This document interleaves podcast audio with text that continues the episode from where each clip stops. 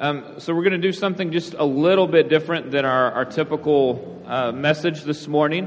For about 99% of the year, all but two or three sermons, probably a, a year, we are anchored in a text. We've been working our way through Hebrews. We're nine chapters in over the last few months. We'll finish and be back in Hebrews beginning next week, but we're going to take a one week hiatus um, out of Hebrews and so I'm not able to give you a text to really anchor in this morning. We're going to be jumping around far more than we typically do. Um, and we're going to do this um, because as of this week, we have entered the holiday season, right? And so for the next six weeks between Thanksgiving and Christmas Eve and Christmas and New Year's, New Year's Eve, we just kind of have holidays. And some of you are celebrating that. Like you are so excited, it's finally gotten here. It's your favorite time of the year. Um, I'm looking at you, Brett, right? All right. Hey, we, we just know it, right? All right. And then some of you, which I'm not going to call your name out here, right, are going, oh, it has begun, right? And it's like the winter has entered and you are not enthused and you cannot wait for January the 2nd to be here, right? Um, and so the next few weeks are going to have, most likely, for the, the bulk of us, lots of family time, lots of um, time with friends, lots of food. There's going to be parties, both with people that you want to have a party with, and some parties with people you probably don't want to have a party with, um, depending on um, what your work situation is currently like, um, and maybe some of your family, right? Um, we, we don't have to get into specifics there. Right? And, and so there's also a lot of emotions involved in this season, right? From, from joy and enthusiasm and anticipation to also pain and, and, and loss and suffering as, as we think about those who aren't with us, right? And, and so the, the holiday season just brings a punch in good ways and in hard ways. Um, it, it, really doesn't leave anyone unscathed. Um, and, and that some of that is positive and some of it, some of it isn't. And so the question I want us to, to wrestle with this morning is this as believers, how do we approach the holidays? Um, and if we're called to honor God in all that we do, whether we are eating or drinking or in all that we do, how do we honor God through this holiday season? Um, because there's, there's really kind of two initial ways that this can happen. We can get caught up in the tidal wave that is our culture and, and kind of a consumer mindset of just, we just get washed along and it looks like everybody else and in every situation. Um, and so we get wrapped up in what our culture tells us the holidays should look like and should be.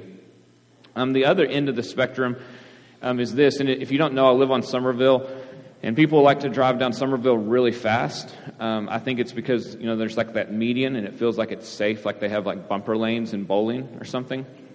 Um, although there's been multiple wrecks in our yard, people still want to like f- drive really fast. And even though I'm not old yet, um, I feel like an old man sometimes. Like I just want to like raise my fist and like, or get my hose out and like spray cars as they're like flying down the street, right? If we're not careful, we can have that image of kind of the old angry dude out in his yard about the holidays, right? And, and we're the ones who are, you know, no one does it right anymore. Or you should remember what it used to be. Or you should remember Jesus in this. And so we turn to, and we rail against everything. And so we can be swept away by the tide of our culture, or we can be the angry person that's like, man, you are like a, a Scrooge, right? Or can we find some place in between, right, where, where there's some tension because Jesus has called us to honor him in everything, including the holidays. Um, a couple weeks ago, we had a, a wedding up here. Um, and in the midst of it, something I try to t- say in most wedding messages is this hey, there's, there's some weight and expectation upon a wedding. And often the ceremony is over before you uh, know it. And after all these months or years of, of money being spent and energy being spent and time, the wedding can be over like that. And we feel that expectation. And, and what I try to, to allow them to, to hear is this we're not, we're not built for a wedding ceremony, we're built for a marriage. Right? Like the, the expectation is right and it's good, but that one day cannot contain it. It's meant for decades of marriage. The holidays can have a similar expectation, right? That we need the certain song with a certain weather, with a certain dish, with a certain people present, right? And all these things coming together to, to pull off the, the quote unquote perfect holiday that we maybe have never actually obtained, but we think every year it's going to be the year right? And it has this weight and expectation. And maybe you, you wake up on Thanksgiving, or you go to bed on Thanksgiving, or you wake up on Christmas morning and you're like, I think I missed it again this year. It didn't go like I hoped. And so, how do we manage those expectations as believers? And so, this morning, what we're going to do is look at some practical ways um, to help avoiding falling into just our, our rote, mindless rhythms that can happen as we just kind of fall in line and we do our thing again. How do we engage within some intentionality our hearts and our minds that we would be worshipers over the next six weeks in a way that would bring glory to Jesus, right? And would bring satisfaction and enjoyment to our heart as we see Him rightly. So, how do we do that? We're going to look at three practical things this morning, but before we get into those three practical ones, the way that we're going to do this through the holidays, so whether it's Thanksgiving this week, whether it's Advent, the fact that we're celebrating Jesus coming through the month of December, or whether it's a new year that's quickly coming for us, we want to be a people who remember. Right? And so if, if you are familiar with the Old Testament at all, God is consistently asking his people to do certain things in order to remember his faithfulness, to remember the things that he has done for them, ways that he has ministered and rescued them, right? One, because we've been in Hebrews, is, is the Exodus, right? That they celebrate the Passover, remembering, right, and, and, and mimicking that night's meal with their sandals on their feet, right, with their staff in their hand, eating, right, bitter herbs, right? Remembering the bitterness of slavery. Like they're doing specific tasks in that year in and year out to tell the same story, to remember that God intervened in their people when they were crying out and longing. Right? There, there's other festivals that we can look through Scripture. One being, right, the, the, the Feast of Booths, right? Which was a reminder that they lived in the wilderness. And so that for a week they would go to Jerusalem and they would build these little like temporary tabernacles or booths and live in it. A reminder that God delivered and led them and took care of them and provided for them in the wilderness. Right? We could go through a whole list of festivals.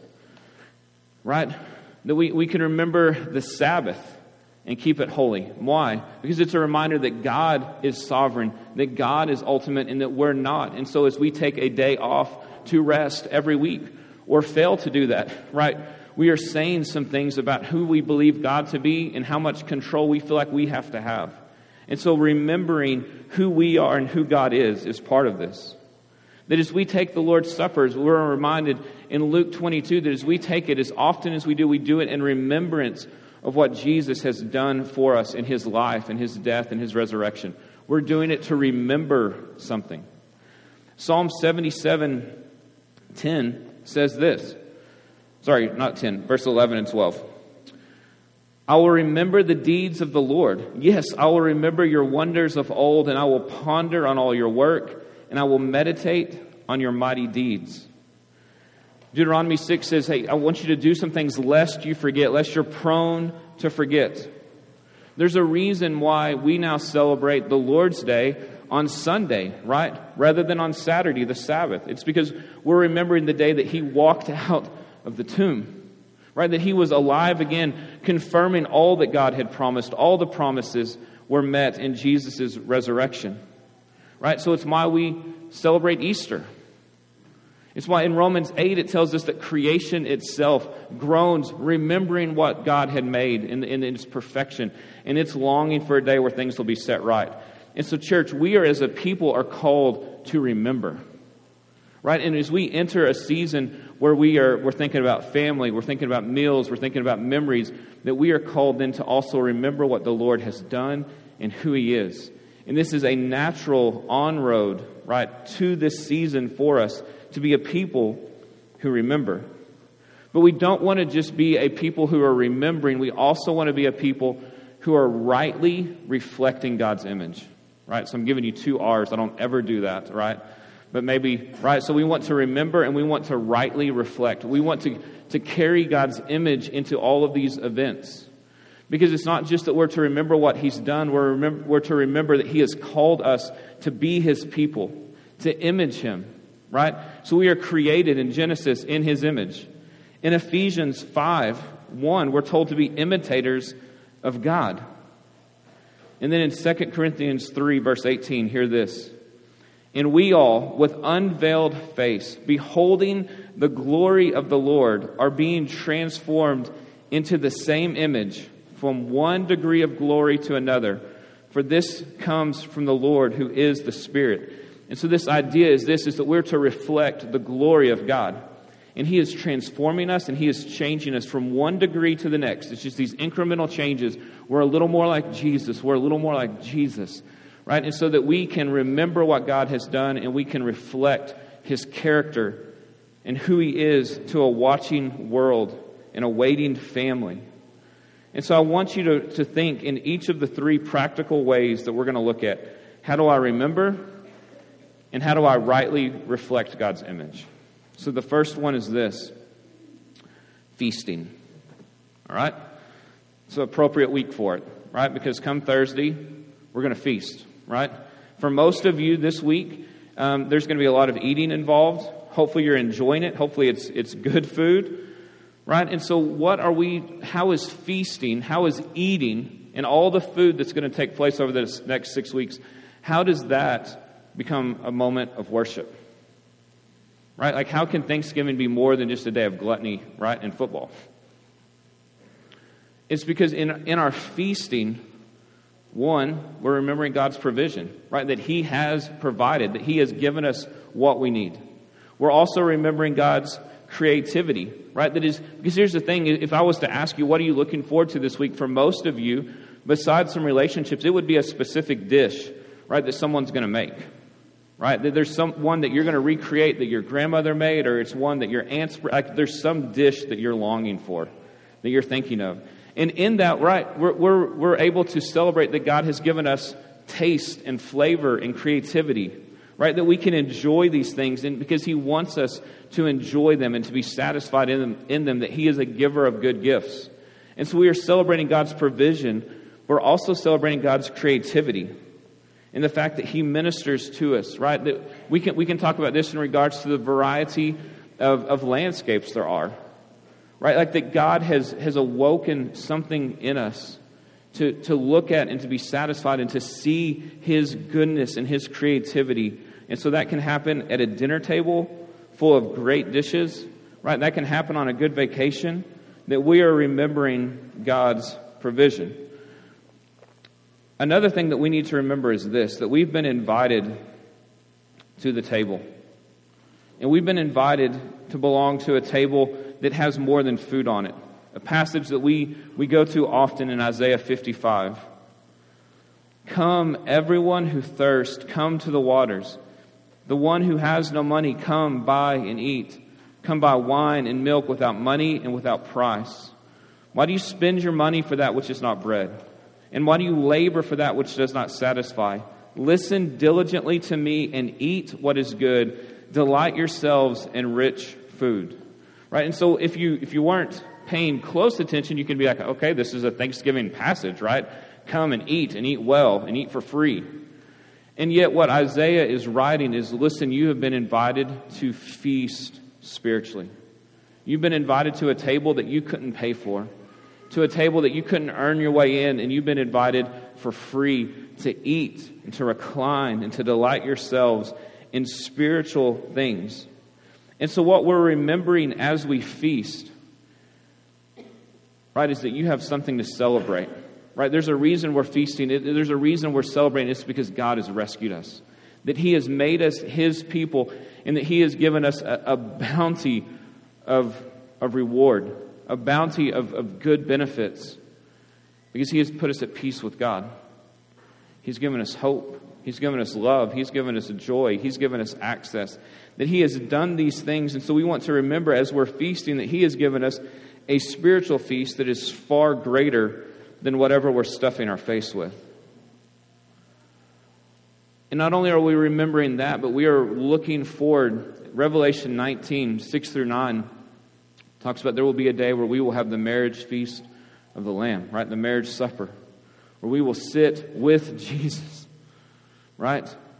We will be his people, as Revelation 21 says, and he will be with us, and we will feast. We will eat at the table with Jesus for all eternity. And so, the best meal, the best feast, the most glorious spread that we could have with all the people that we love is simply an inkling of something better to come. And so, in that, we can say, as good as this is, the better is coming. And so, we can look back that we've been invited to the table, and we can look forward with hope and with anticipation that a better feast, a better meal is coming, and we're going to enjoy it with Jesus forever. Right? Because Jesus ate with sinners. Right? He was called a sinner, a drunk, a glutton. And he invited us to the table, a place to belong, right? So if we think about the table, is your table a place to belong, right?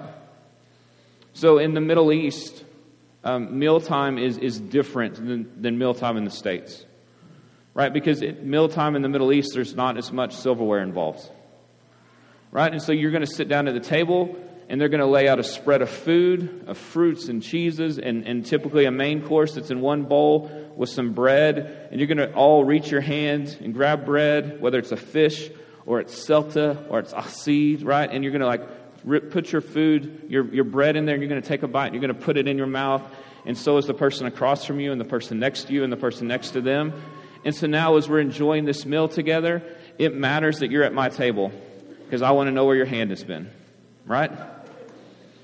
Right? So there's a level of belonging, a level of acceptance that matters here because I'm saying if you're going to touch my food, you belong here. If you're going to touch the food that my kid's going to put in his mouth, I'm accepting of you. Right? The, the table is meant to be a place of belonging, of acceptance, where we come together and we're saying, hey, we're in this together.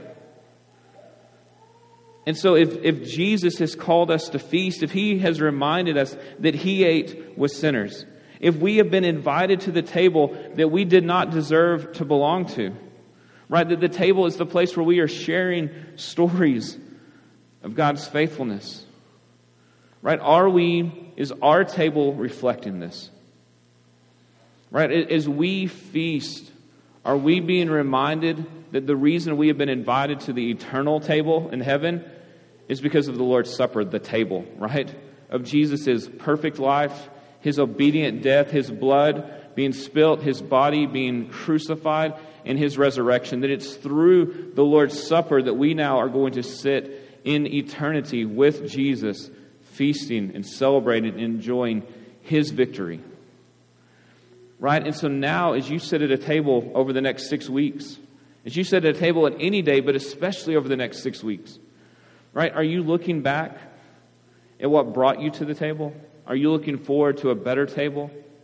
Right? It, it brings worship and celebration to our minds. A second is this, and this one flows right out of feasting, is hospitality.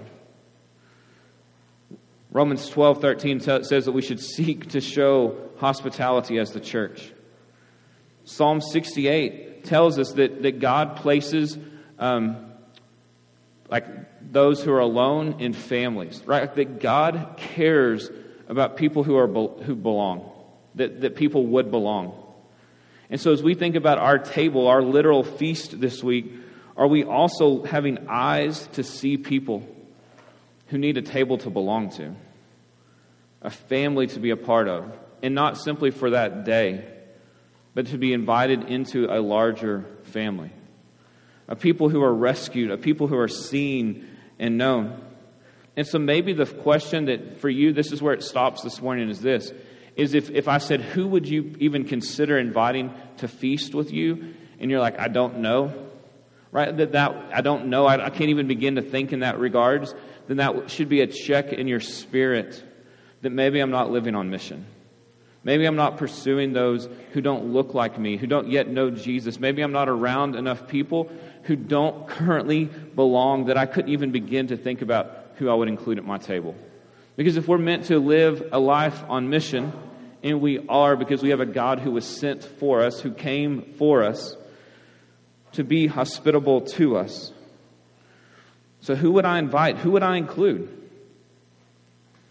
Being reminded especially in the holiday season where people can go to, the, to, to all ends to decorate, to, to create, perfect experiences. You have whole TV shows and magazines devoted to the perfect holiday meal. The biblical hospitality, the reason that elders, one of the requirements is that they're hospitable, is because it's not for those who are like us. It is to the ones who aren't. It's to the stranger. Right? That are you showing God's grace, His love, His mercy by bringing in those who don't currently think, look, talk, act like you?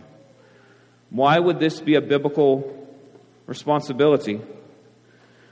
Because we needed that.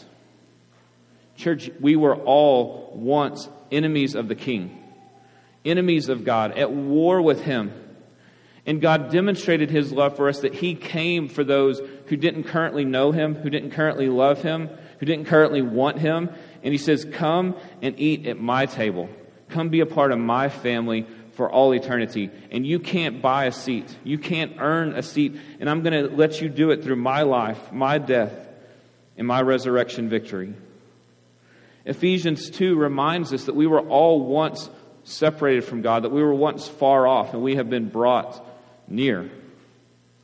And so, a way that we remember this and the way that we reflect God's image is that we are pursuing hospitality, that we are looking to draw people around our families and around our tables. And it's not to impress them, and it's not to entertain them, it's to have a place to belong. If we think about where we've been in, in Hebrews here lately, Jesus has been consistently called our high priest. And part of him being our high priest is that he knows and he understands, right? That he, has, he can sympathize with our weakness because he too walked for 30 plus years being tempted, yet without sin. That he gets it. Right? What does it look like to have someone around your table where you just you look and you say, I see you. Right? You belong. There's a place for you here. Because Jesus has looked at us in our weakness and in our need and in our sin and says, I see you. And I love you. And I'm going to make you mine. I'm going to bring you into the family. What happens when we do this is people begin to see what we, what we can call a community apologetic. It's a community defense of the faith because the church is now living out the one another's. Right? As we bring those who don't yet know Jesus into our church gathering, into our gospel communities, into our dinner tables, they see the way we interact with one another. They see the, the way that we suffer with one another. They see the way that we pray for one another. They see the way that we forgive one another. They see these things, and it is appealing because they're saying, you don't have to be perfect to be in this family, but you can still belong. You don't have to look like everyone else in this family. So, a couple comments that have been made, even in the last year here. Um, is, there was a, a woman that came in uh, several months back on a Sunday morning, and I, I ran into her that week. And I've learned I can't trust y'all's faces on Sunday morning, like from here, like your faces I, like whether they're, it's good or bad, I, am just a horrible judge of that now. I've learned that. Okay, um, and it's because most of you, I've, I've told you what I thought, and then I've found out I was wrong. And so, but I would say on this morning, she just she had her arms crossed, and she just didn't look pleased to be here. And I'm like, well, this will be the last time, right? And I ran into her that week, and she comes up to me, and said, "Man, hey, I loved being there Sunday." And I'm like, could have fooled me. I think I actually said that. If I um, and she's like, why? And I'm like, well, you just, you know, you, you, you just didn't look happy. And she goes, no, I was taking it in. I'm like, what do you mean? She's like, listen, people were kind. They came and talked to me. That was fine. She's like, but it's not like I had 50 people come say hi to me. She's like, here's what I noticed that everyone loved each other. And if they love them, and I'm looking at some of the people in the room going, if they love them, then they can love me. And it's like, yes, like that's that's what we want. Like you were a part of the Lord ministering to her that morning by loving other people. Right? Like that's what the Lord does is he draws us into community and he lets people see I can belong here. This could be my family. And I didn't have to fool you. I don't have to lie. I don't have to pretend that I'm something else. I can be who I am, and God will begin to transform me, and I can belong. Right? And that's what our table does. Right? When you set someone at your table, when you feast with them, you're saying, I see you and I accept you as you are. Because God has pursued us in the same way. Church, it also does one other thing. It gives you a renewed sense of prayer. Because if you're honest, for some of you, you're already thinking about Thursday, or you're already thinking about Christmas, or you're already thinking about a, a party, and you're thinking about the brokenness in your family. And you're thinking about broken relationships, and you're thinking about those who need reconciliation or who need restoration, and you're thinking about people I don't want to sit across the table from, right? Or those that you hurt for.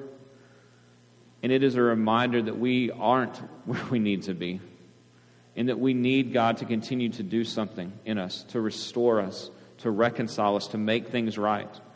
Maybe it's as you, as you look at an empty chair this year, as you think about loss or death or separation, that reminder that this isn't how it's supposed to be. And there will be a day, Revelation 21 tells us, where every tear will be wiped away. Well, there will be no more pain or death or mourning or tears of sadness, but we will be reunited with our God around the banquet table and we will celebrate forever, and that is what's most real. And so if this year hurts, if it's, if it's affecting you, right, it draws you into longing for Jesus. Thank you that you're making things right. Thank you that you are setting things in the way they're supposed to be. And I can hurt for a little while because this doesn't get the final say you do right? And so for some, holidays are not with a smile on your face this year, and yet it still draws us into worship because it doesn't end this way. Right? And so now we're, we're, we're looking at those that we would rather not spend the holiday with, and we're praying, God, save them. God, reconcile us. God, what do I need to do to rightly reflect your image, to pursue you in the midst of this? Right? It draws us into worship. And so we can be embittered, angry folk who make it through the holiday, or we can begin to become worshipers, right? Who deal with those who might even feel like our enemies at the moment because God pursued us when we were his enemies and has set things right. And the third thing is this is that we, we can worship through feasting, we can worship through hospitality. And the one that maybe feels like you're setting it up on the tee, the easiest one is gift giving right? Because there's so much exchanging of things that takes place, whether it's at Thanksgiving, whether it's um, Christmas parties, whether it's Christmas itself. So, what are we remembering here? That God was generous with us. Right? It, it's, it's maybe the quintessential Bible verse, John 3.16. For God so loved the, the, the world that he gave his son. Right? God was generous with us and he gave us a gift that we did not deserve. That has not just given us Jesus, right?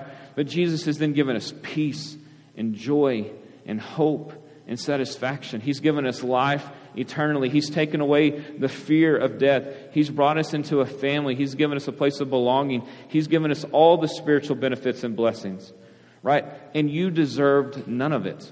I deserve none of it. It is the gift of all gifts that He has done. And in Revelation 4, it, it talks about the 24 elders in, he, in heaven as they, they begin to sing worship and praise to Jesus. They take off their crowns and they lay them at his feet. In church, there will be a day where, based on the life that you have lived and the things that you have done, that you're going to have crowns and you're going to be able to lay them and give a gift to Jesus to say, Thank you that you were the gift that got me here. That you rescued me, and so I will gladly lay down my life in anything that I accomplished by the grace of God to worship you. Right? It's not just the, the wise men who brought gifts to Jesus, that we will get to lay down gifts before him. Right? That we give away our very lives. And so, one reason that we give gifts, one reason that we seek to be generous during this time of year, right, is because we're trying to recreate something. For generations, the people of God waited for the Messiah. They anticipated and they hoped and they longed that the one who was going to set them right, the one who was going to rescue them, is coming. And then, after generations of waiting, for 2,000, more, more than 2,000 years, then silence entered. And Scripture stops in Malachi, and before we get to Matthew, 400 years go by.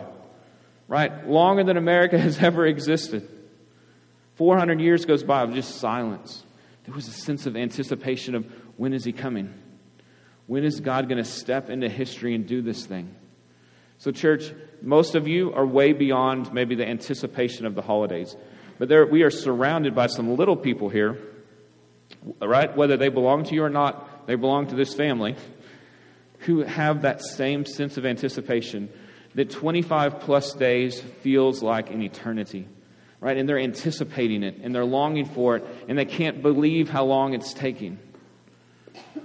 What a clear picture to be able to begin to talk to them about hey, you're not the first one to anticipate.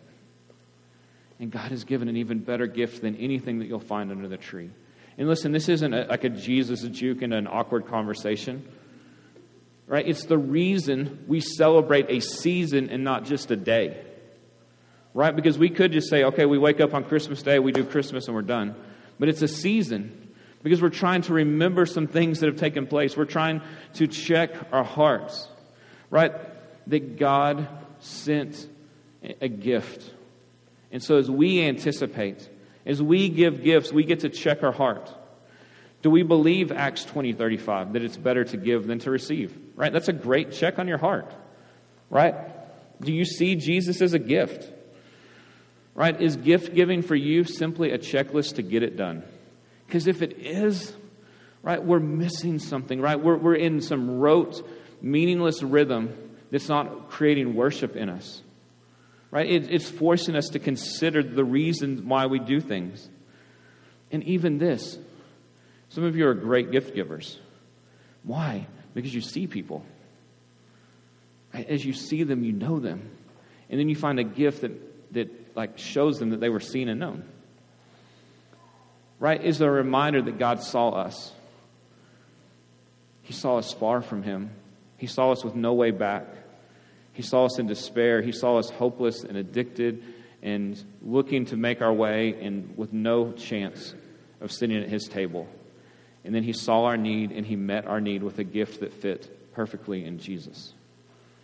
Right? And so as we are generous, we are reflecting God's character of being generous. As we see people and know people with our gifts, it's because we've been seen and know. Right? As we create anticipation, it's because we have anticipated our rescue. Right? As we think it's better to give than to receive, right? It's because Scripture has taught us this. And so here's, here's where we're going to end. We're doing this not when December gets here and think the machine's already cranked up, because some of you, the machine's are already cranked up. But here we are, four days before Thanksgiving, saying for the next six weeks, we can fall right back into the same rhythms and wake up on Christmas morning or wake up on January 2nd going, I think we missed it again.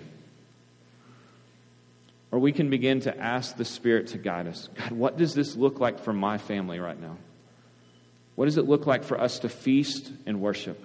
What does it look like for us to be hospitable and on mission and worship you? What does this look like for me to be a gift giver or a gift receiver and worship you? Ask the Holy Spirit to guide so that we would rightly remember and rightly reflect His image. And in it, I think we're going to find more worship and more enjoyment because we're not being swept away by a cultural tide. We're not finding ourselves bitter and angry. In Psalm 9, says that, God, I will recount your faithfulness. Would we find ourselves on Thanksgiving, the days between Thanksgiving and Christmas, the days after as we go into a new year and a fresh start, would we be recounting God's faithfulness this year? Listen, for some of you, his faithfulness has come in the midst of horrific circumstances sickness, loss, death, right?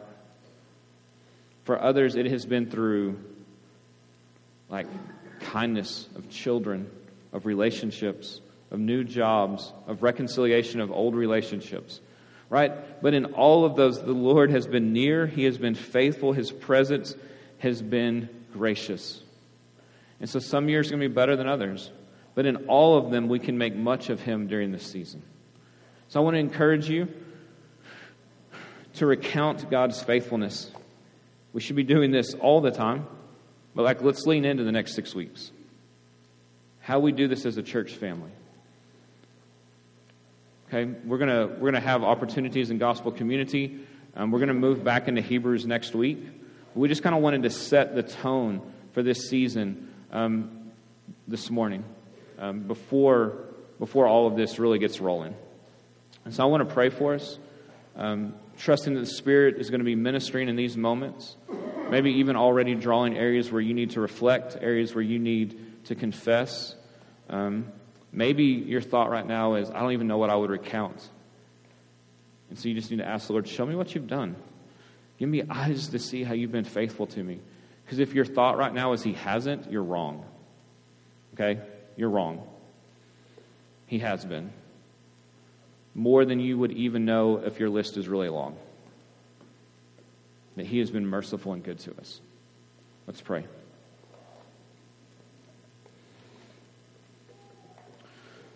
Father, would we be a people who enjoy you? God, thank you that you are near to us, that you minister to us, and, and Father, that for some of us it has been tough sledding, and yet you have been with us. For others, it has been glorious, and you have been with us. And others would simply say it's just been a year, and yet you have been with us and moving in far more ways than we know. God, even this week, would we not find ourselves with, with cheap platitudes on Thanksgiving days of things that we're thankful for, but would we find our hearts stirred with affection for the giver of all good gifts, which is you, and how you have sustained and ministered and healed and worked and provided and known and seen and been with us.